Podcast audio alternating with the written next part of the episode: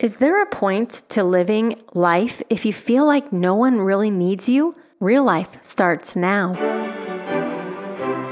Welcome to Real Life with evangelists Don and Kathleen Lay, where people with real problems find answers in a real God. Welcome to Real Life. I'm your host, Kathleen Lay, and joining me is my husband, Evangelist Don Lay. Later in the show, you will hear from Blake Riccard who wanted to end his life because he couldn't find acceptance anywhere and didn't know his purpose. Hmm. You know, we all have a sense in us, I believe, of being wanted, needed, desired. Mm-hmm. And it can be painful when there's no one there that really seems to care about you. It's a lonely place. But there are times, even in business, where someone is really needed. You know, they're the top, you know, maybe a manager. And when they mm-hmm. get fired, they're thinking, okay, what's my purpose now? Am I even needed or wanted? Maybe my family won't want me or need me. And mm-hmm. it can mm-hmm. be very difficult for someone. Well, many times people place that value upon themselves based upon how others need them mm-hmm. or value them. Right. You know, I was on the plane the other day and I was talking to a woman who had children, mm-hmm. but her children were no longer children, they're adults. Wow. And she said, "Wait till you're an empty nester." Mm. And I'm like, "What do you mean?" You know, and she started describing these feelings of just, gosh, what's my purpose? my kids are growing up, they don't need me anymore. Mm. And I had to let her know, no, you know, they still need you. They're just older. Right. It's not the same, but you know, they're still going to need you. Yeah. But it's so easy to identify our value based upon our need. Yeah. And so many of us can do that. But what does the Bible say? In Ephesians 2:10, it says, "For we are his workmanship, created in Christ Jesus for good works, which God prepared beforehand that we should walk in them." Mm. You know, what this verse really reveals is that we are God's workmanship. Mm-hmm. You, my friend, are a work of art yeah. by God. And it says, created in Christ Jesus for good works. So, you know, your value is because God made you. Mm-hmm. Another thing is is that, you know, just because your job or whatever it is that you're doing isn't maybe there anymore, mm-hmm. what it means is that God has a different plan, yeah. a different purpose for you That's to so walk true. In. And it's a season. There's a season for everything, the Bible says. So instead of us being short sighted, let's be long sighted and say, okay, there's going to be different seasons in my life, and God has a plan for me in each of those. And we're going to hear from Blake Riccard and how he went through these seasons right here after the break. Real life is made possible by people like you. We'd like to take this opportunity to sincerely thank you for your generous support. We couldn't do it without you. May God bless. Welcome back to Real Life. I'm your host, Kathleen Lay, and joining me is my husband, Evangelist Don Lay. Hello, everyone. And joining us is Blake Riccard. He lived in a fatherless home, had no real friends, was bullied, and tried to commit suicide in seventh grade. And we're going to find out what stopped him. Let's welcome to the show, Blake. Thanks for being with us. Hi, it's great to be here. Awesome. So I understand what it's like to live in a fatherless home, and it must have been very difficult as a young boy. Can you tell me some of the yearnings you had and the thoughts you had not having a dad around? You know, it was very difficult for me because there was a lot of unknown things in my life because my father was never there, and I always wondered why. And there were times where I would ask my mom, and she would never really give me a straight answer. It would always be like a kind of a you don't need to know type deal or something like that. So there was a big portion of my life where I struggled with knowing who I truly was because I didn't know who my dad was. So it's like I only know half of where I came from. Mm, Mm-hmm. yeah, and you never knew who your dad was. And eventually your grandparents started to raise you. And while you were going to school, you had no friends. You were being bullied. Can you tell me about that time in your life? It's definitely very, very hard not really having anybody. All I ever wanted to do was kind of fit in, especially not knowing who I was and having that part of my life that was missing. I wanted to find something that could fill that spot, and friends were really all that I could think of. And no matter how many times I tried to be myself, I tried to be somebody else, I was always made fun of or picked on, and I felt alone for a long time. And it was like no matter what I did, it was never enough. Mm. There are a lot of young people who get bullied nowadays, and it's very difficult for them. And I understand for you being bullied, it really brought you into a place of seclusion and it made you feel very lonely.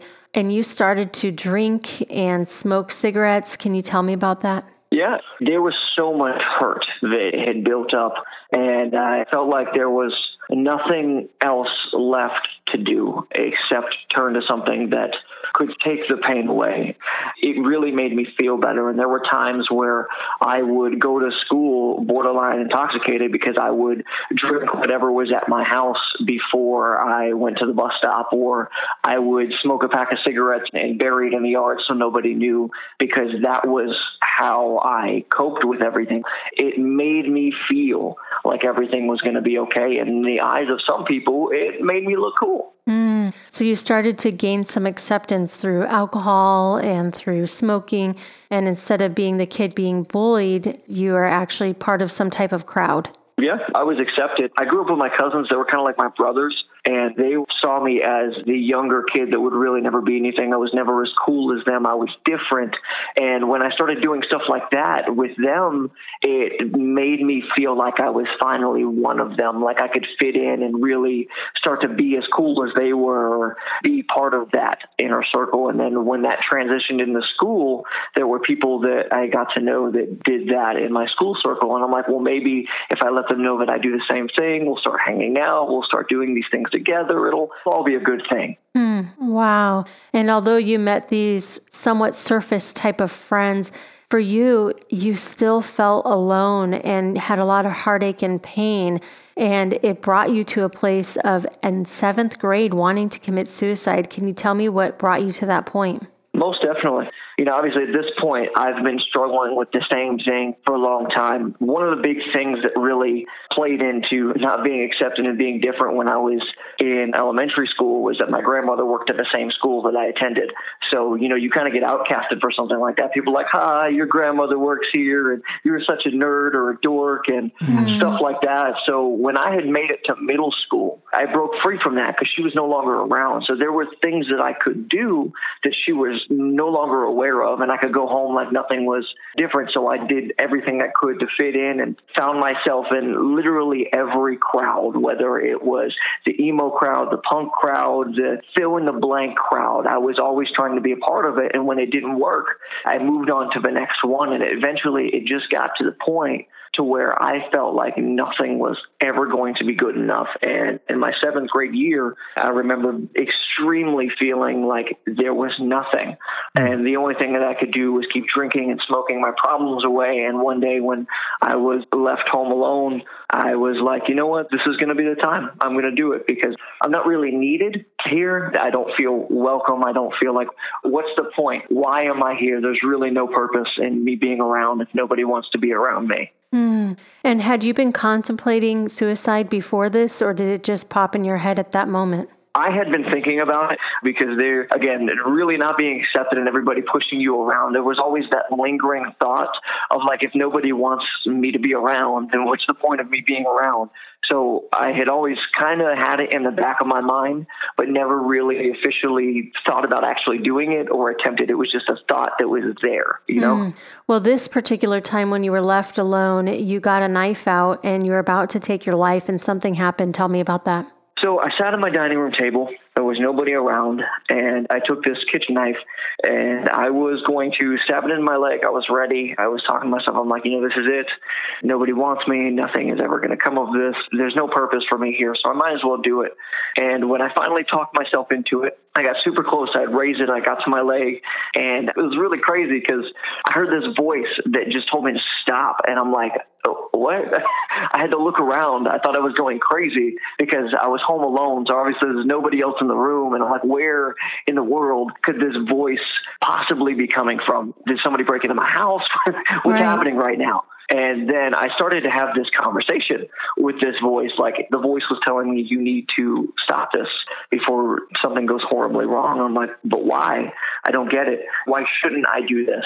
And the voice began to tell me things that I didn't necessarily believe, but for some reason it was talking me through not doing this. Mm. So you heard a voice that was telling you to not do this and was talking to you through this.